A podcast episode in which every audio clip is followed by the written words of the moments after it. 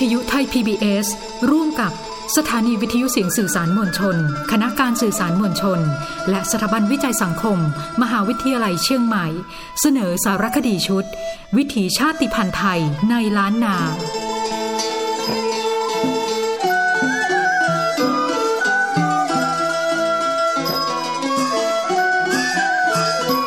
การอพยพมาล้านนาครั้งใหญ่ของชาวยอง เกิดขึ้นในช่วงสมัยพระยากาวิละ ราวปีพุทธศักราช 2348 นั้น ในตำนานเมืองยองกล่าวว่า เจ้าจอมหงเป็นผู้แนะนำให้พระยากาวิละ ไปกวาดต้อนผู้คนลงมา เชื่อว่าคนยองส่วนหนึ่งยังคงมีความปรารถนา จะกลับไปใช้ชีวิตในบ้านเกิดเมืองนอนเดิมของตน แต่ไม่สามารถเป็นไปได้ ต่อมาจึงเริ่มยอมรับวัฒนธรรม และวิธีคิดแบบคนเมืองยวน และมีคติของชาวยองบ้านบวกค้างอำเภอสันกำแพงจังหวัดเชียงใหม่ว่า อยู่บ้านใด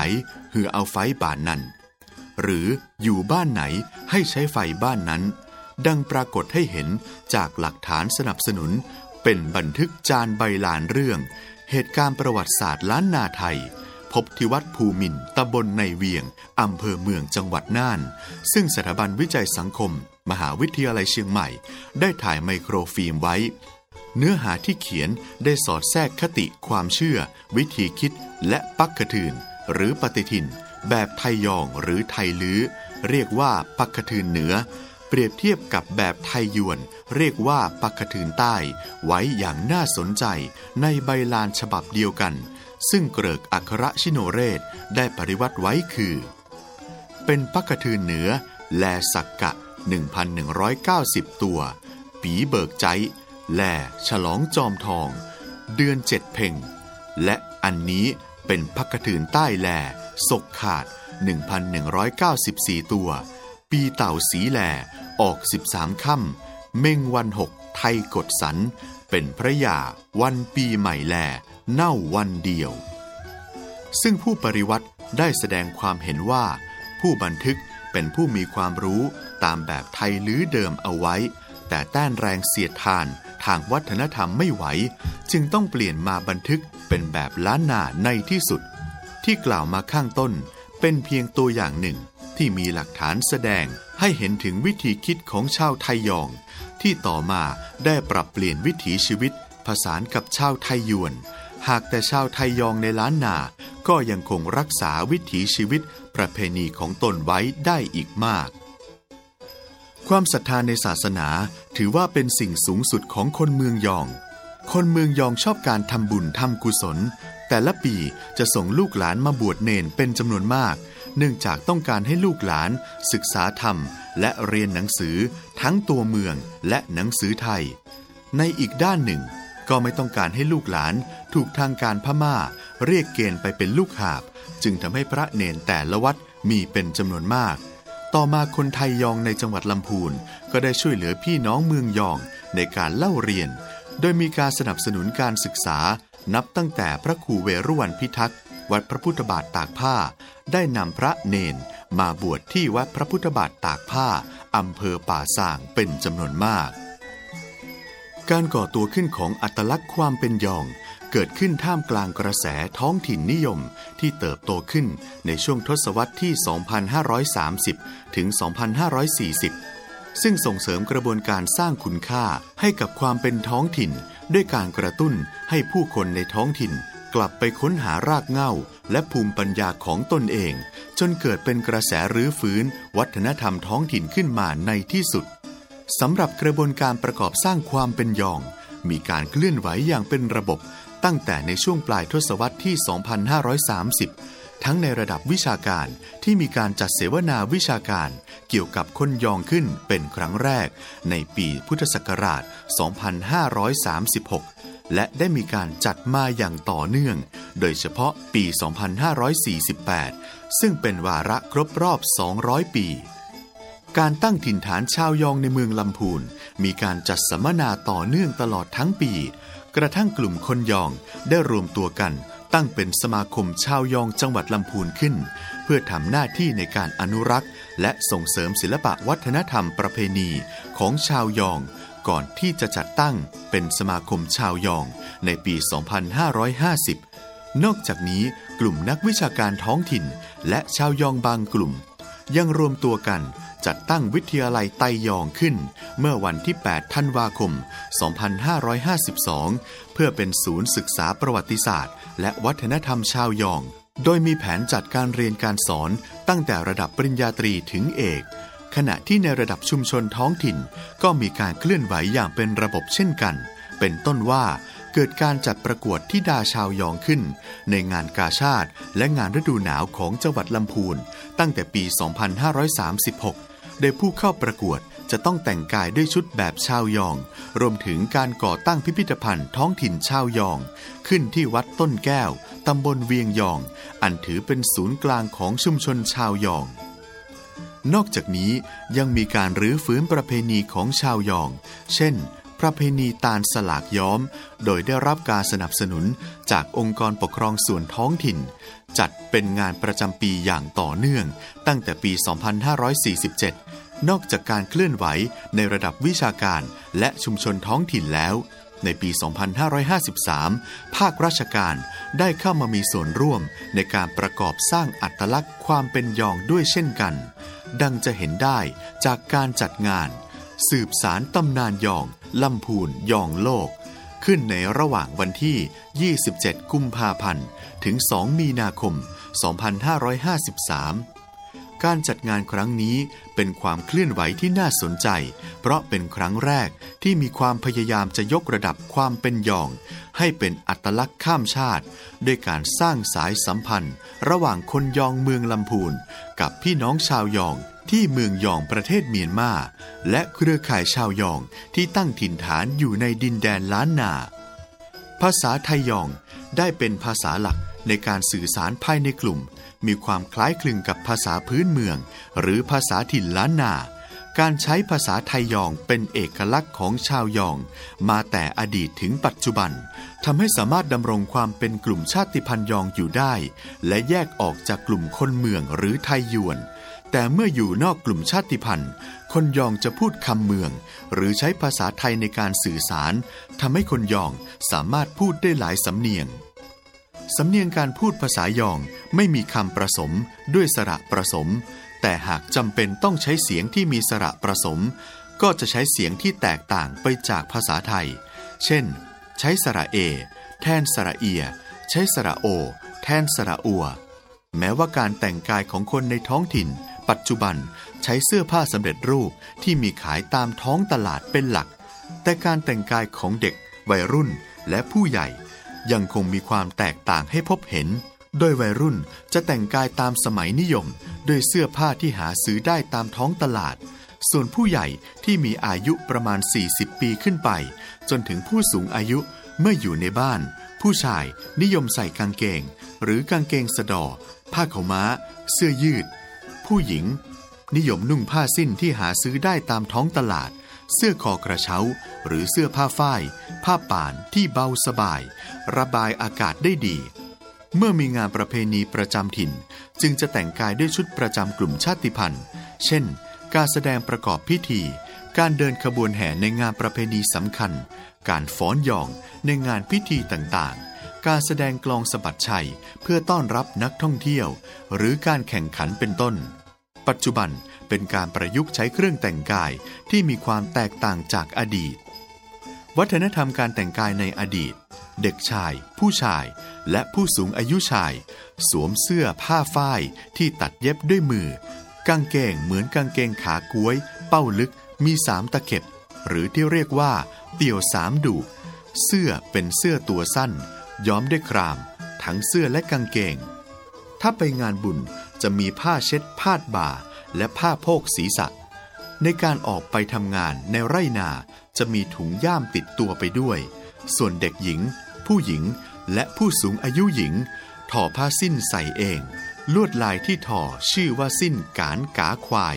หัวท้ายของสิ้นเป็นสีแดง หรือสีดำสลับกันไป ส่วนเสื้อเป็นเสื้อปัด รัดรูป เอวสั้น แขนกระบอก ตัดเย็บด้วยมือ มีผ้าโพกหัวเป็นสีขาวและสีชมพู ทรงผมนิยมการกล้าวมวย แล้วเสียบปิ่นปักผมเป็นเครื่องประดับ เจาะหูประดับด้วยด็อกหูทำจากเงินหรือทองคำฝ่ายชายนุ่งเตี่ยวสะดอ หรือเตี่ยวสามดูและเสื้อย้อมด้วยห้อม ปล่อยชายเสื้อยาว เสื้อแหวกทั้งสองข้าง การแต่งกายของชายหญิงเมืองยองประเทศเมียนมา ในงานประเพณีปัจจุบัน ฝ่ายชายสวมกางเกงและเสื้อเชิ้ตแขนสั้น ฝ่ายหญิงสวมเสื้อผ่าหน้าคลุมสะโพก และสวมผ้าถุงกล้าวผมมวย การแต่งกายของฝ่ายหญิงและฝ่ายชาย มีเครื่องแต่งกายที่แตกต่างกัน เครื่องแต่งกายหญิงชาวไทยยอง นุ่งผ้าสิ้นที่ต่อตีนด้วยผ้าพื้นสีเขียว นุ่งเสื้อปัดตัวสั้นและโพกศีรษะซึ่งปัจจุบันยังคงพบว่ามีการอนุรักษ์ไว้ได้ เนื่องจากสตรีชาวยองยังคงทอผ้าฝ้ายใช้เอง หรือจำหน่ายเพื่อการตัดชุดประจำกลุ่ม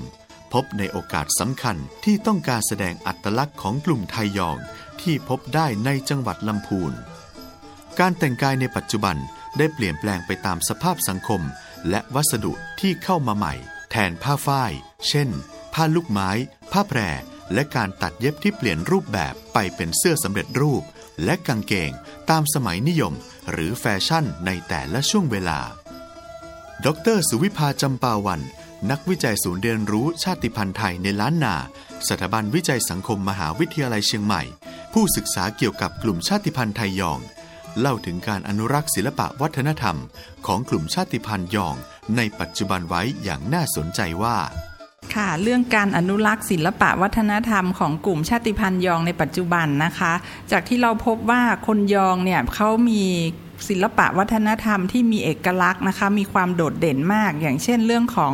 การอนุรักษ์ด้านภาษานะคะ ภาษายองเนี่ยเขายังคงใช้สื่อสารกันภายในกลุ่มนะคะ ดูแล้วก็จะมีความคล้ายกับภาษาเมืองหรือคำเมืองของคนไทยยวนนะคะ หรือคนเมืองเราเนี่ยนะคะ ต่างกันเพียงสำเนียง แล้วก็การออกเสียงเป็นบางคำนะคะ เรื่องของศัพท์เฉพาะหรืออะไรต่างๆ ก็จะมีความใกล้กัน คือเราสามารถคุยกันได้รู้เรื่องนะคะ ต่างกันเพียงสำเนียงนิดหน่อยอย่างที่ได้กล่าวไปนะคะ อย่างเช่นสำเนียงการพูดภาษายองเนี่ยนะคะ ไม่มีคำผสมด้วยสระผสมนะคะ หากจะต้องใช้เสียงที่มีสระผสมเขาก็จะใช้สระที่แตกต่างไปจากภาษาไทยนะคะ อย่างเช่นการออกเสียงสระเอเขาก็จะแทนเสียงด้วยสระเอียนะคะ ขอโทษนะคะ อย่างเช่นเขาพูดว่าเมียนะคะเขาจะออกคำว่าเม อย่างเงี้ยนะคะ เสียเขาจะออกคำว่าเสอย่างเงี้ยค่ะ แล้วก็การใช้สระโอแทนสระอัวนะคะ อย่างเช่นกลัวเขาก็จะเรียกกันว่าโกอย่างเงี้ยนะคะ ก็คือเป็นสระที่แตกต่างกันไป เป็นสำเนียงที่ต่างกันไปนะคะอนอกจากเรื่องภาษาแล้วเนี่ยนะคะส่วนอื่นที่พยายามอนุรักษ์ขึ้นมาเนี่ยจะเป็นเรื่องเกี่ยวกับการย้อนไปอนุรักษ์ศิลปะวัฒนธรรมนะคะ เนื่องด้วยการใช้วัฒนธรรมเพื่อเป็นทุนทาง การพัฒนาเศรษฐกิจหรือว่าชุมชนของเขานะคะ อย่างเช่นเมื่อมีการท่องเที่ยวเข้ามานะคะ การฟื้นฟูศิลปะวัฒนธรรมก็ถูกกระตุ้นขึ้นมาอีกครั้งหนึ่งเพื่อให้วัฒนธรรมของกลุ่มชาติพันธุ์ยองมีความโดดเด่นนะคะ ให้คนต่างถิ่นได้มาสัมผัสถึงความแตกต่างทางวัฒนธรรม ก็จะเป็นความประทับใจนะคะทำให้เกิดการท่องเที่ยวการกลับมาซ้ำหรืออะไรต่างๆ เหล่านี้นะคะ ตัวอย่างที่เห็นได้ชัดเลยของการอนุรักษ์ก็คือเรื่องของการเปลี่ยนแปลงเรื่องการแต่งกายนะคะ จากเดิมที่กลุ่มชาติพันธุ์ยองเข้ามาเนี่ยแล้วก็มีการเปลี่ยนแปลงเครื่องแต่งกายไปนะคะ ด้วยการหาซื้อได้ตามท้องตลาด การแต่งกายโดยเหมือนกับกลุ่มของคนเมืองนะคะ ในอดีตยังพบการทอผ้าอยู่นะคะ อย่างเช่นคุณทวดของดิฉันเนี่ยเมื่อก่อนท่านก็ทอผ้านะคะ ทอผ้าสั่งสมสะสมกันมา แล้วก็แจกจ่ายตามกลุ่มญาติพี่น้องผู้หญิงผู้ชายใช้กันอย่างเงี้ยนะคะพอต่อมาเมื่อมีเสื้อผ้าที่หาซื้อได้ตามท้องตลาดเป็นเสื้อผ้าตามสมัยนิยมนะคะ คนที่มีอายุประมาณ 40-50 ปีขึ้นไปก็จะเริ่มออกไปหาซื้อเสื้อผ้า การนุ่งห่มเสื้อผ้าก็เลยเปลี่ยนไปนะคะการนุ่งสิ้นก็จะซื้อสิ้นตามท้องตลาด ใส่เสื้อคอกระเช้า เสื้อผ้าฝ้ายต่างๆ อย่างเงี้ยนะคะ เวลาออกไปตาม พื้นที่ต่างๆเนี่ยนะคะออกจากบ้านไปเราจะไม่รู้เลยว่าคนกลุ่มไหนเป็นกลุ่มชาติพันธุ์อะไร เพราะจะแต่งกายคล้ายกันหมดนอกจากเขาจะพูดภาษาของตัวเองออกมาเท่านั้นเองนะคะปัจจุบันก็มีการอนุรักษ์เสื้อผ้ารุ่นเก่าขึ้นมานะคะ โดยส่วนหนึ่งเจอจากภาพถ่ายเก่านะคะะการที่คนได้ไปดูชุมชนยองใน รัชฉานประเทศพม่าปัจจุบันนะคะ ก็ทำให้ได้รูปแบบของเสื้อผ้าดั้งเดิมมานะคะ ก็วัฒนธรรมการแต่งกายในอดีตก็เด็กชายนะคะผู้ชายหรือว่าผู้สูงอายุผู้ชายเนี่ยก็จะใส่ผ้าฝ้ายที่ตัดเย็บด้วยมือนะคะ กางเกงก็จะเป็นกางเกงขากล้วยเป้าลึกมี 3 ตะเข็บนะคะ หรือที่เราเรียกว่าเตี่ยวสามดูกหรือเรียกว่าเตี่ยวสะดอเนี่ยนะคะยอมด้วยครามนะคะ หรือไม่ก็เป็นผ้าฝ้ายดิบนะคะ ส่วนผู้หญิงก็จะ ทอผ้าสิ้นใส่เองนะคะ เป็นผ้าสิ้นสีพื้นนะคะ สีสลับกันเป็นลายการนะคะ พื้นตอนที่ตีนสิ้นจะเป็นสีเขียวอย่างเงี้ยนะคะ แล้วก็ใส่เสื้อปัดแขนกระบอกนะคะ เอวสั้นนะคะ แล้วก็ส่วนใหญ่จะนิยมผ้าโพกศีรษะนะคะ ปัจจุบันก็มีการประดับตกแต่งแตกต่างกันไปนะคะ ก็สิ่งของเหล่านี้ก็จะถูกนำกลับมาเพื่อที่จะนำเสนอความเป็นกลุ่มชาติพันธุ์ยองที่ชัดเจนมากขึ้นค่ะ การอนุรักษ์ในปัจจุบันเนี่ยก็มีมันเหมือนเป็นดาบสองคมนะคะก็คือถ้าใช้ไปในทิศทางเกี่ยวข้องกับเรื่องของการค้าขายหรืออะไรต่างๆ อย่างนี้นะคะ มันก็จะเป็น เรื่องที่เหมือนกับเราทำวัฒนธรรมให้กลายเป็นสินค้าค่ะ การอนุรักษ์เนี่ยมันจะไม่แทรกแทรกซึมเข้าไปในวิถีชีวิตนะคะ คนจะทำไปเพื่อการค้าขายหรืออะไรต่างๆ เขาก็จะรู้จักกลุ่มชาติพันธุ์ยองผ่านเครื่องแต่งกาย ผ่านสิ่งของภายนอกไม่ได้เข้ามาสัมผัสถึงวิถีชีวิตดั้งเดิมสักเท่าไหร่เงี้ยค่ะ แต่ถ้าเราอนุรักษ์ในลักษณะที่เราให้เยาวชนหรือว่าคนในท้องถิ่นซึมซับเรื่องพวกนี้เข้าไป มันก็จะเกิดเป็นความยั่งยืนมากขึ้นค่ะ สำหรับศูนย์กลางของชาวยองยุคเริ่มแรก อยู่ที่วัดหัวขัว วัดต้นแก้ว วัดแม่สารป่าขาม แม่สารบ้านตอง ต่อมาค่อยๆ กระจายไปสู่ป่าซาง แม่ทาบ้านห้งเวียงหนองล่อง และลีที่ป่าซางมีศูนย์กลางอยู่ที่วัดอินทขิน วัดป่าซางงาม วัดฉางข้าน้อยเหนือ และวัดพระพุทธบาทตากผ้า ชาวยองได้นำวัฒนธรรมประเพณีของตนจาก 12 ปันนามาใช้ในวิถีชีวิต ทั้งด้านเครื่องแต่งกาย ภาษา ดนตรี การฟ้อนรำ อาหาร เจ้านายชาวยองได้สร้างวัดหัวขัว เพื่อเป็นศูนย์รวมชาวยอง ทั้งด้านการศึกษาและศรัทธา โดยได้อัญเชิญเทวบุตรหลวง หรือเตวบุตรหลง คล้ายเทพอารักษ์หรือเสื้อบ้าน แต่เดิมสถิตอยู่ที่ฐานพระธาตุจอมยอง วัดหัวข่วงราชฐานเมืองยองประเทศเมียนมา มาไว้ที่วัดแห่งนี้ เพื่อคอยติดตามคุ้มครองชาวยองให้อยู่ร่มเย็นเป็นสุข เทวบุตรหลวงเป็นสิ่งศักดิ์สิทธิ์ ไร้รูปเคารพ ซึ่งชาวบ้านได้ทำหอเทวบุตรไว้เป็นตัวแทน แต่ด้วยความเชื่อสมัยใหม่ทำให้ชาวยองกลุ่มหนึ่งในจังหวัดลำพูน มีความพยายามที่จะสร้างรูปลักษณะให้กับเทวบุตรหลวง เพื่อเป็นดังรูปเคารพ และเป็นดังสิ่งสมมุติเพื่อใช้สำหรับสักการะ บูชา และเป็นศูนย์รวมจิตใจของชาวยอง ซึ่งความคิดนี้มีทั้งผู้ที่เห็นด้วยและไม่เห็นด้วย ปัจจุบันจึงอยู่ในระหว่างดำเนิน ระดมความคิดเห็นสาธารณะ เพื่อหาบทสรุปเป็นลำดับต่อไป นอกจากสารเทวบุตรหลวงแล้ว ศูนย์รวมจิตใจของชาวยอง ในอำเภอป่าซางอีกแห่งคือ ที่วัดฉางข้าน้อยเหนือ เพราะเป็นที่ประดิษฐานของพระธาตุซึ่งจำลองรูปแบบมาจากเจดีย์พระมหาธาตุจอมยอง วัดหัวขวงราชฐาน และมีจารึกไม้สัก ซึ่งกล่าวถึงการร่วมทำบุญ อุทิศถวาย วัตถุสิ่งของของกลุ่มชาวยอง แก่พระสงฆ์และวัดอีกด้วย ชุมชนวัดประตูป่า ถือเป็นชุมชนเก่าแก่ที่ถูกฟื้นฟูขึ้น ในยุคของการรื้อฟื้นเมืองลำพูน ในสมัยของพระเจ้ากาวิละ อธิบายว่า ภายหลังการฟื้นฟูอาณาจักรล้านนาของพระเจ้ากาวิละ ในปี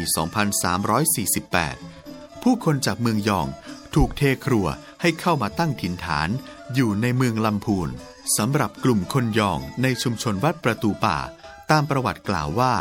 เป็นกลุ่มคนยองที่ถูกเทครัวมาจากบ้านป่าม่วง โดยมีครูบาเล็ก พระสงฆ์ชาวยองเป็นผู้นำ เมื่อตั้งถิ่นฐานแล้ว ชาวบ้านจึงนิมนต์ให้ท่าน เป็นเจ้าอาวาสวัดประตูป่ารูปแรกสำหรับที่มาของชื่อหมู่บ้านมีตำนานเล่าว่า ระหว่างที่ชาวยองบ้านป่าม่วง อบพยพลงมา ได้นำเอามะม่วงในหมู่บ้าน มาเป็นสเสบียงระหว่างการเดินทาง และเก็บเมล็ดของมะม่วงไว้ เมื่อมาตั้งถิ่นฐานอยู่ในบริเวณนี้แล้ว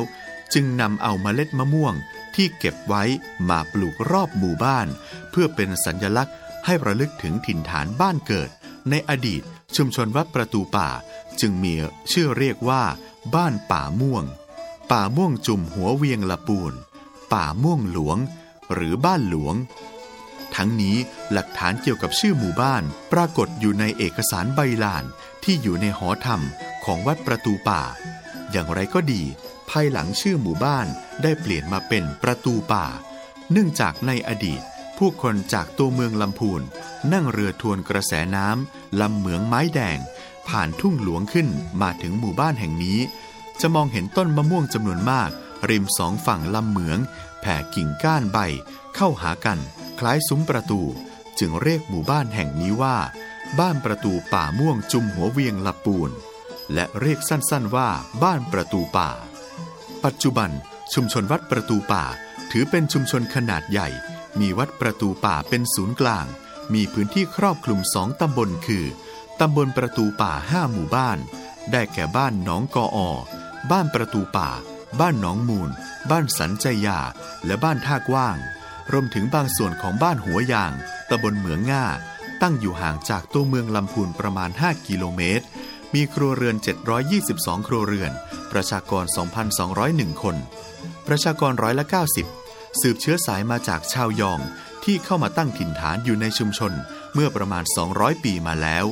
ขณะที่ร้อยละ 8 เป็นกลุ่มคนไทยยวนหรือคนเมือง อีกร้อยละสองเป็นคนไทยภาคกลางที่เพิ่งย้ายมาอยู่ในชุมชน ประชากรส่วนใหญ่ประกอบอาชีพเกษตรกรรม สวนลำไยและสวนผัก ขณะที่คนรุ่นใหม่ส่วนใหญ่เข้าไปทำงานในนิคมอุตสาหกรรมภาคเหนือ ชุมชนวัดประตูป่า เป็นชุมชนที่มีกระบวนการประกอบสร้างอัตลักษณ์ความเป็นยอง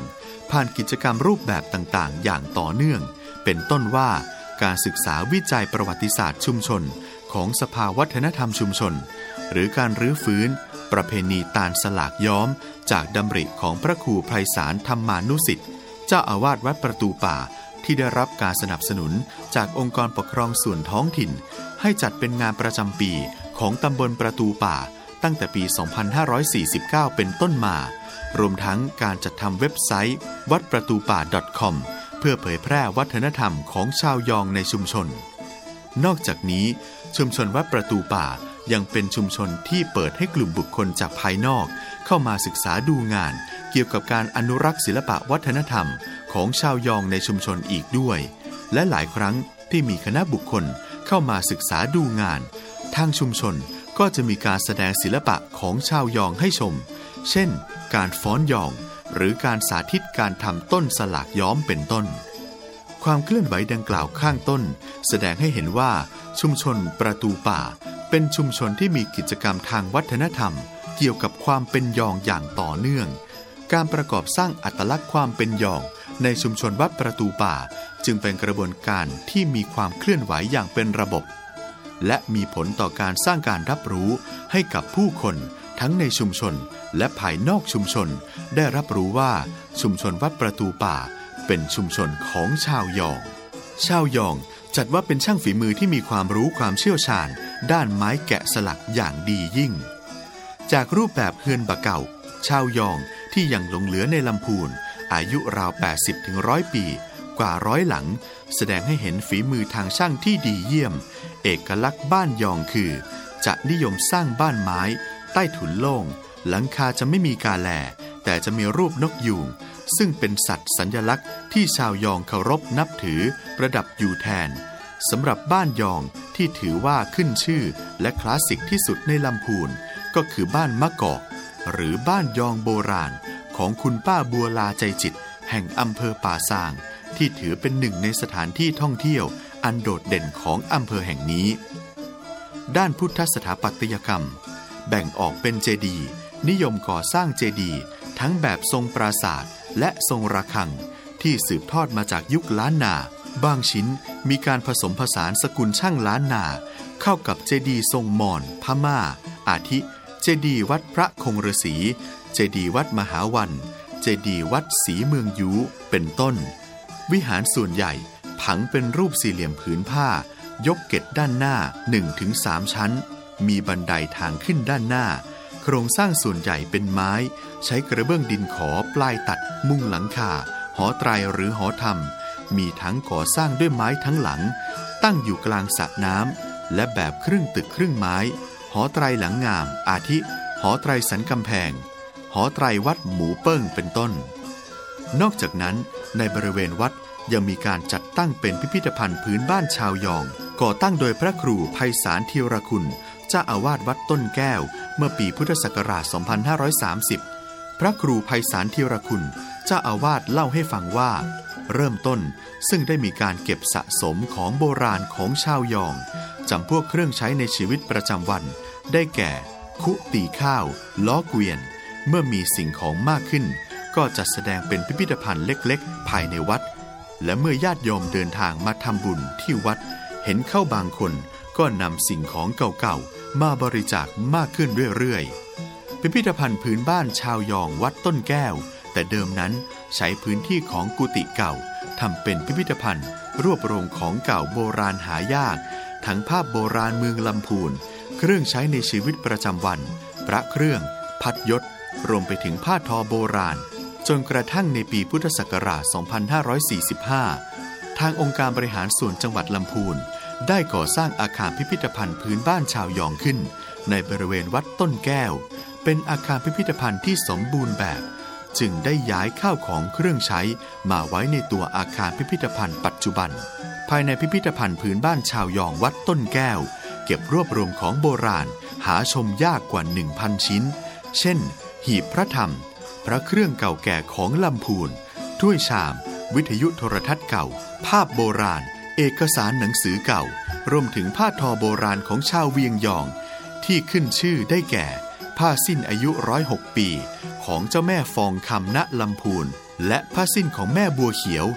นับได้ว่าเป็นสถานที่ที่คนรุ่นหลังจะได้ใช้เป็นแหล่งเรียนรู้ ศึกษาค้นคว้าความเป็นมาของอดีตการแห่งชาติพันธุ์ชาวยอง ที่ถือว่าทรงคุณค่าเป็นอย่างยิ่ง